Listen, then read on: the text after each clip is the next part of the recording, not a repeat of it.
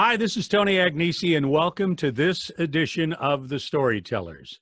This is episode number five of our third season. The Storytellers debuts on Wednesday nights at 6 p.m. on Facebook Live and on YouTube at the Fiat Ministry Network and Patchwork Heart Ministries. And then it premieres on Wednesdays at 6.15 on my YouTube page, youtube.com slash Tony Agnesi. The radio program airs Sundays at 4 on the Living Bread Radio Network. You can check your local Living Bread ne- Network station for the time in your area. Each week on the program, we feature an inspirational guest who's going to discuss not only their personal faith journey, but the ministries they share as authors, speakers, bloggers, and radio and television hosts. And today is no exception. My guest is Tyler Rowley. Tyler is Tyler Rowley. Tyler is uh, the author of a book called Because of Our Fathers. He compiled stories from 23 Catholics telling how their fathers led them to Christ.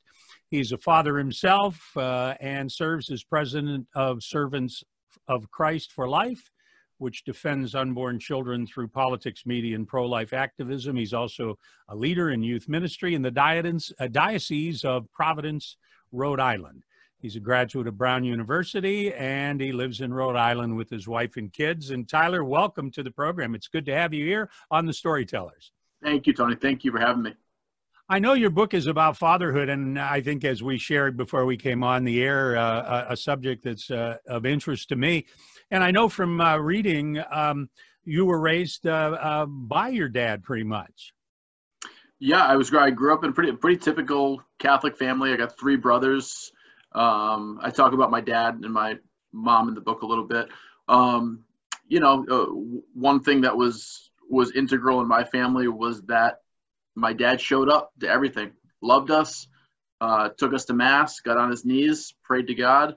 Um, in a lot of ways, you know, we, we were our family was kind of a the, the re- result of the 60s and 70s culture in which my mom and dad grew up. The faith wasn't something that was talked about too much in a lot of ways. It kind of took a backseat to sports and making sure that you did really good in school.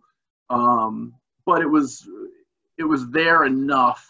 And and my dad was a my dad w- was a state trooper uh, six four you know 250 pound uh, pound man you know. Um, so when he walked in the room he commanded your attention and he taught us about virtue you know that that that that was a big thing in my house. And that's one of the themes that runs through uh, these stories these these different 23 authors is that the mere fact that the fathers teach virtue in the household that there is a right and wrong there's a right and wrong way to act um, instills discipline instills order um, and that sort of trickles down into these children asking questions later in life as they get older that okay well if you know my parents have taught me that there's morality that there's truth that you can know truth um, and then when you do that what i noticed in the book is that these children start to ask the deeper questions as they get older.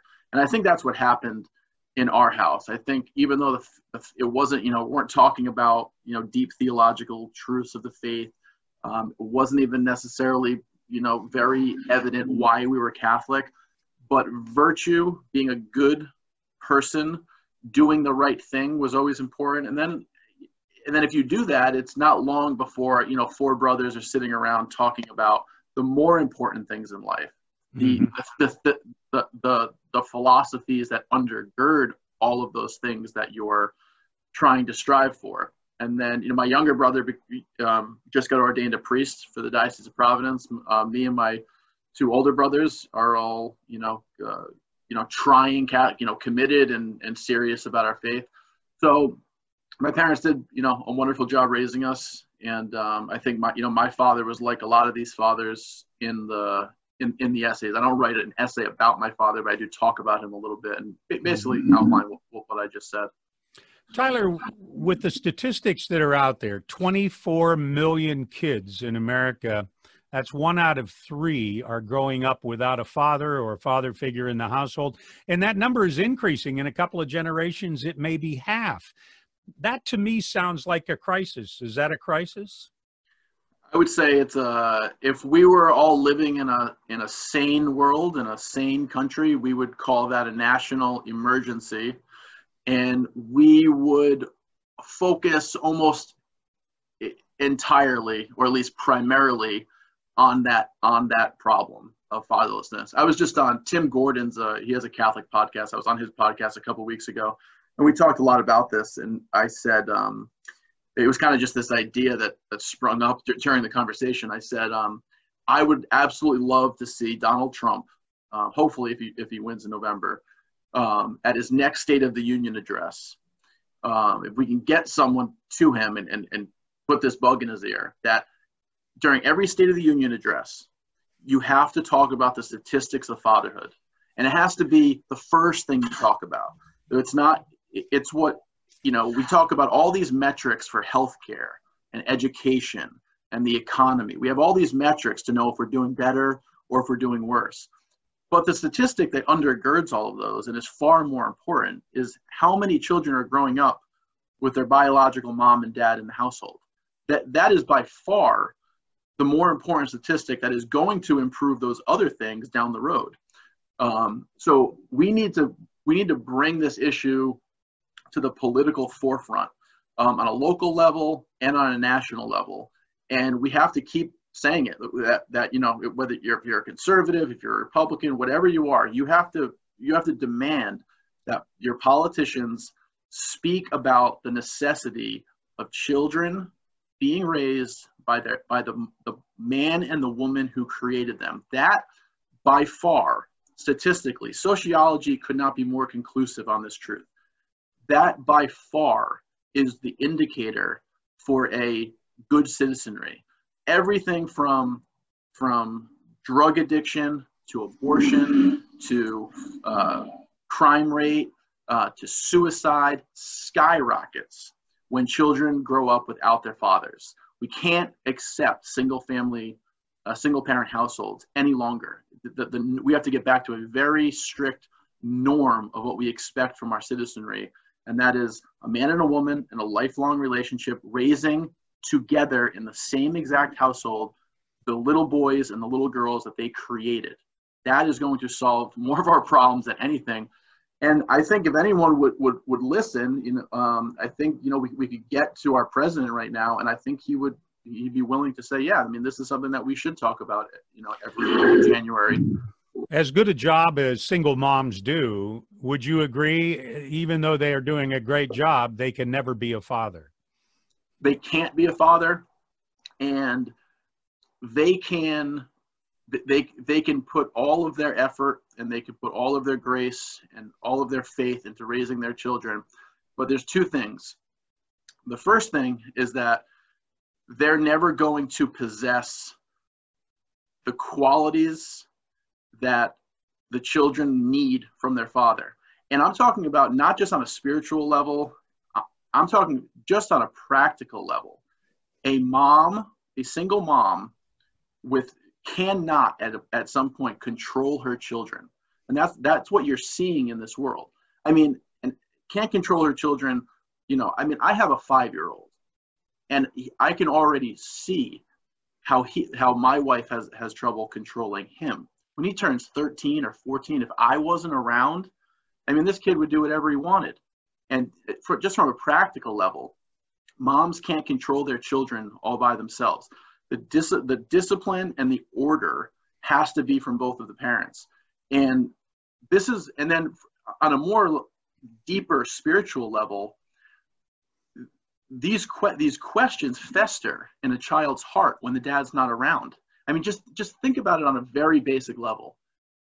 Uh, think about you know a 10 year old boy 11 year old boy 12 year old boy where who who am i supposed to be who who i'm not supposed to be my mom when i grow up. Who who created me? Uh, does anyone else love me besides my mom? Who who's the, the person who created me? Why didn't he stick around?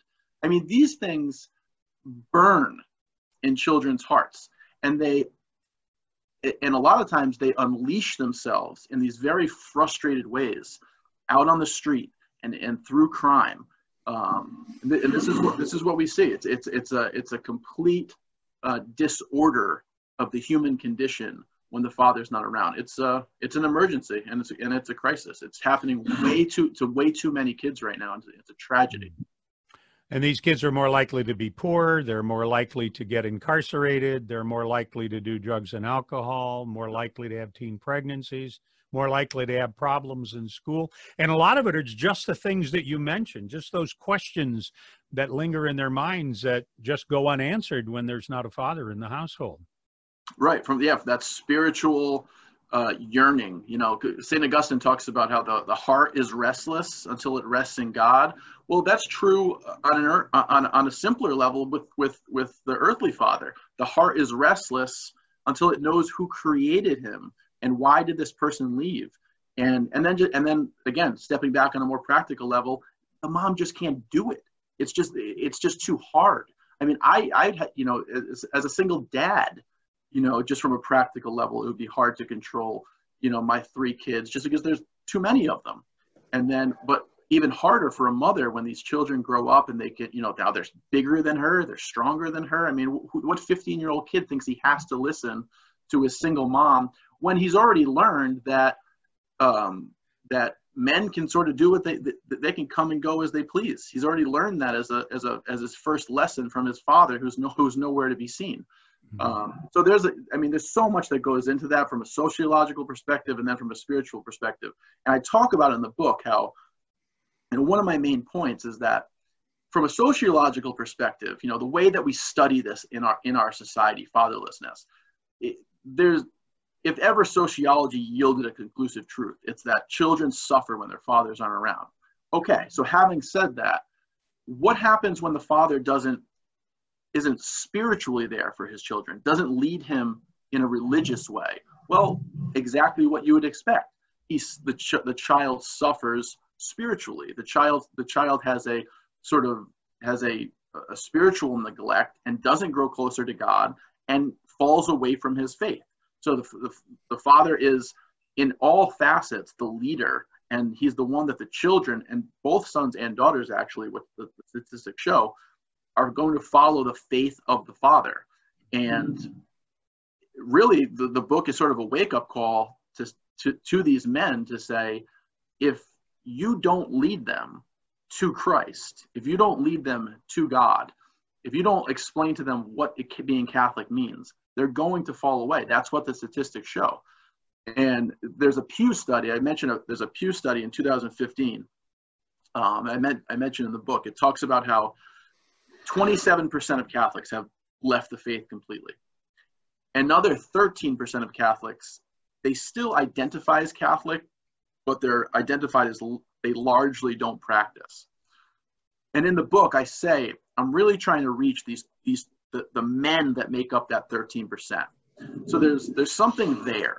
They want they they still say that they're Catholic. Um, there's something there where they still want to identify with that name but they need to understand that they're Catholic because of hundreds and hundreds of years of fathers who've come before them, maybe thousands theoretically, 2,000 years of fathers who have come before them. And now they have received the holy faith. They, based on their example and their witness of sort of just saying they're Catholic but not really living it, their adult children are going to have no relationship with God. They're going to completely fall away. And their grandchildren will not be baptized. So what I say in the book is I say, I want, I want, if you're a man that fits into that category, imagine if your ancestor came up to you, your great, great, great grandfather, and he said, are you still, is your family still Catholic? No, well, not, not really. Well, why? Why, why did you let that faith fade from our family. And what did you re- what did you replace it with?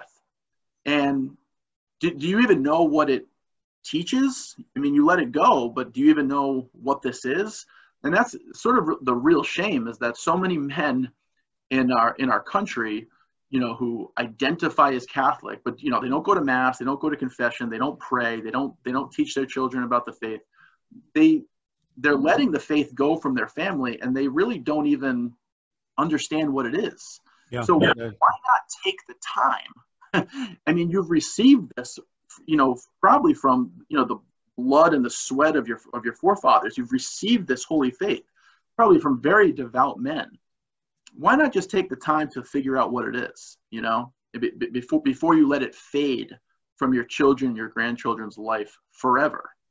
Um, so that's one of the main messages of the book that it really comes down to the father. In the book, you talk about this time frame from 2000 to 2018 and how 14 million Catholics, uh, you know, left the faith, and the number of baptisms is down 53 percent, and the number right. of marriages in the church is down 45 percent, and so forth. Um, it almost seems, Tyler, that there is a an entire generation of men who probably grew up fatherless themselves, who have no uh, no role model, no nobody they can turn to. Some of these uh, men were probably abused by their father and they fear the same thing might happen or or the father was absent from their home and they really uh, not an uncle or a coach or uh, mm-hmm. anybody stepped up to kind of fill that role. How do we reach these guys? How do we get to them and explain to them the importance of fatherhood? Yeah, I, t- I talk a little bit about that at the end of the book, and I um, I recently had an article that Catholic Exchange ran a couple weeks ago, and I sort of hone in on exactly what you just said. And, and I kind of, in the context of, you know, look at what's going on in the country of all these kids out in the streets doing all this, you know, crazy stuff, you know, Marxist revolutionaries and Antifa and Black Lives Matter. And like, you know, this, this, this sort of this frustration and animosity being unleashed onto, onto the streets of our country. And I say, you know, Christ told us to go out corners of the earth and preach the gospel. And that's got to mean Seattle and Portland too, right? So we can't just write the, write these people off. Have conversations with them.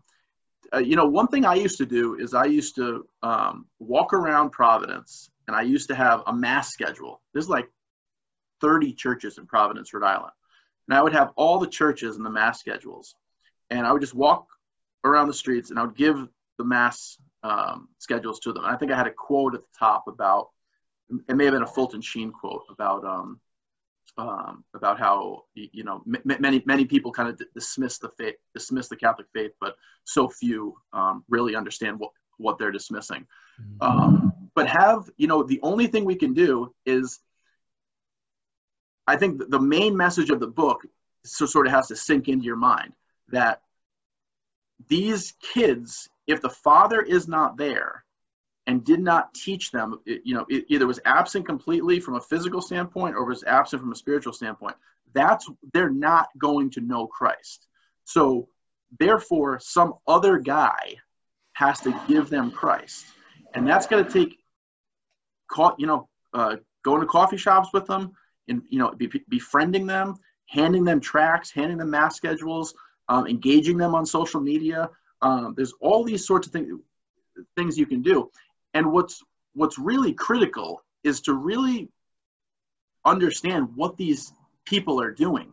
They're yearning to be a part of something, right? They're, they they everyone wants to be a part of something that is um, life changing and that is bigger than themselves. And that's what and and they have they, and they do have this sort of this good thirst for justice, right?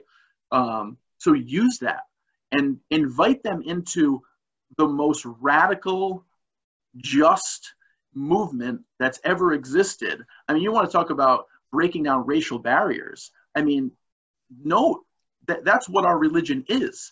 That It is, it is the ultimate, it is the epitome of you are not important because of who your parents were or what your skin color is or what your bloodline is. The only thing that matters is that you are baptized with water, which anyone can do, and, and, and, you are a ch- and you are a child of God, but you are important because you are a child of God, and the only thing you have to do to enter into that life is have water put on you. You know what I mean? Like that we are the epitome.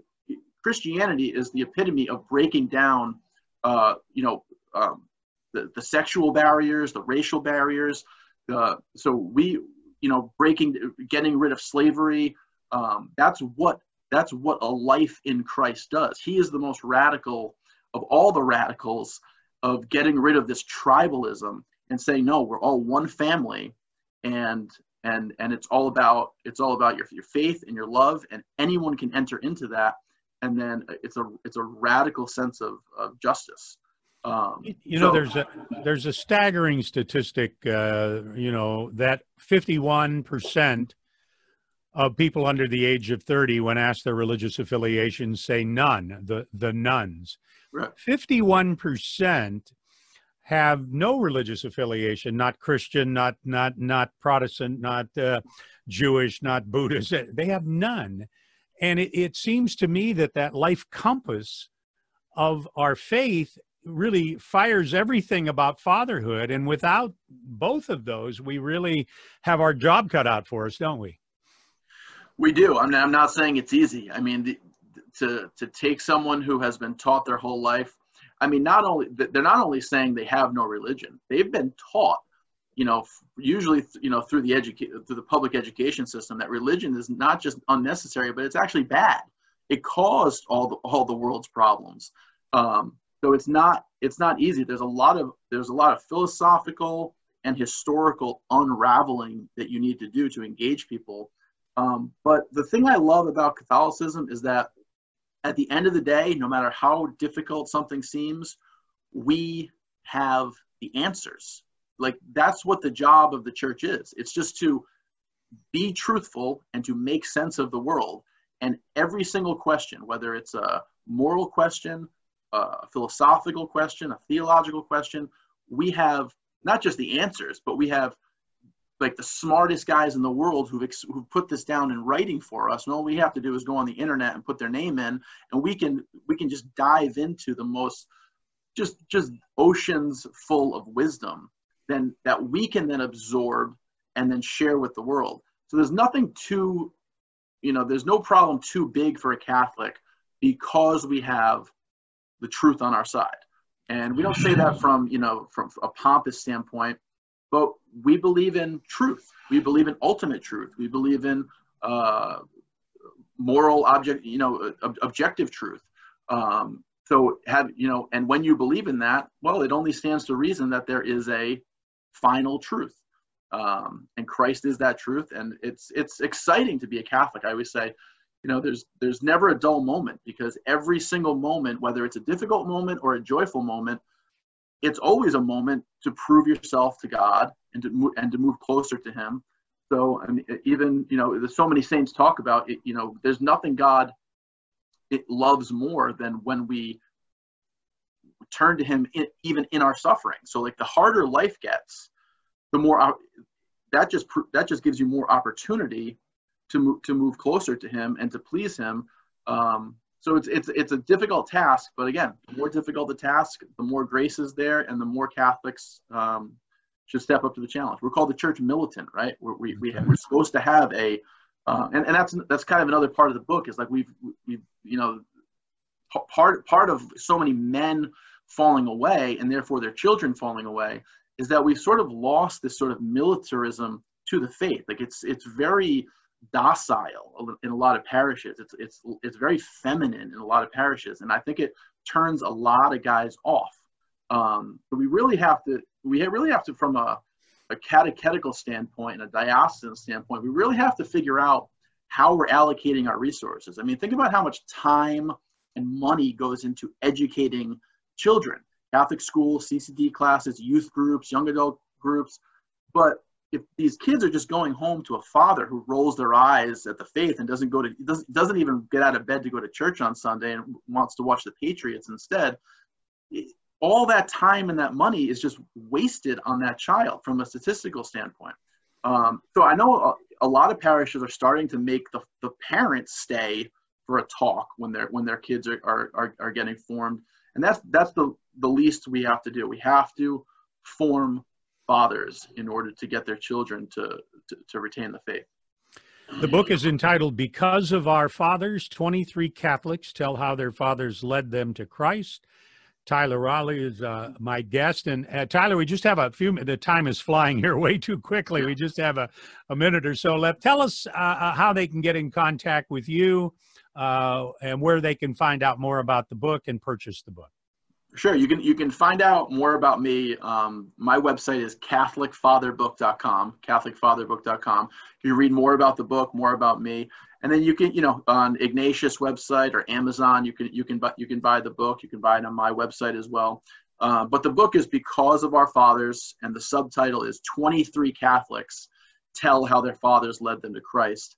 And it's worth noting that you know it's half people you, you would you would recognize people like Father Paul Scalia, Patrick Madrid, Tony Esolen, um, uh, Bishop Strickland, um, sort of popular name Catholics, apologists, and authors. And then the other half are people you would never know. Um, so it kind of has this interesting, this very interesting mix of men and women all across the country who just give the very practical stories of the things their fathers did, the things their fathers said, how they how they managed a household as a father and a husband, and and through the lens of these sons and daughters that that, that they're personally saying, this is the man who ultimately made me stay Catholic. Um, so it's a, in, in my opinion, it's um, it's a book that we need to get in the hands of again, the, these men that make up that 13% who, you know, they say they're Catholic, but they're not really going to do anything about it. They need to know their children are going to fall away from the faith.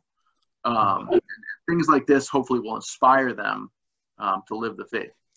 Tyler Rowley, thank you so much for being with us today. It's been uh, uh, terrific having you here, and best of luck with the book sales. And we really do have our jobs cut out for us, and and I'm so glad to see someone like you who's kind of taking up the the banner and and and uh, it's it just it it's fantastic and i'm sure um, there are many men who feel as you do as i do that that fatherhood is a crisis in america and we need to bring it back. That's our show for today. Uh, my thanks to tyler rowley my guest for being with us. His book again is entitled because of our fathers 23 catholics tell how their fathers led them to christ. It's published by ignatius press available at amazon and on tyler's website as well um, the program uh, is available at thestorytellersradio.com. The radio program is also on Breadbox Media, which is the Catholic podcasting site, and anywhere your podcasts are available. The uh, television version of it premieres at 6 p.m. on a Wednesday night, uh, October the 21st. Tyler, thank you for being with us. Thanks, Tony. Really Tony Agnesi. We'll see you next week on another episode of The Storytellers. God bless you.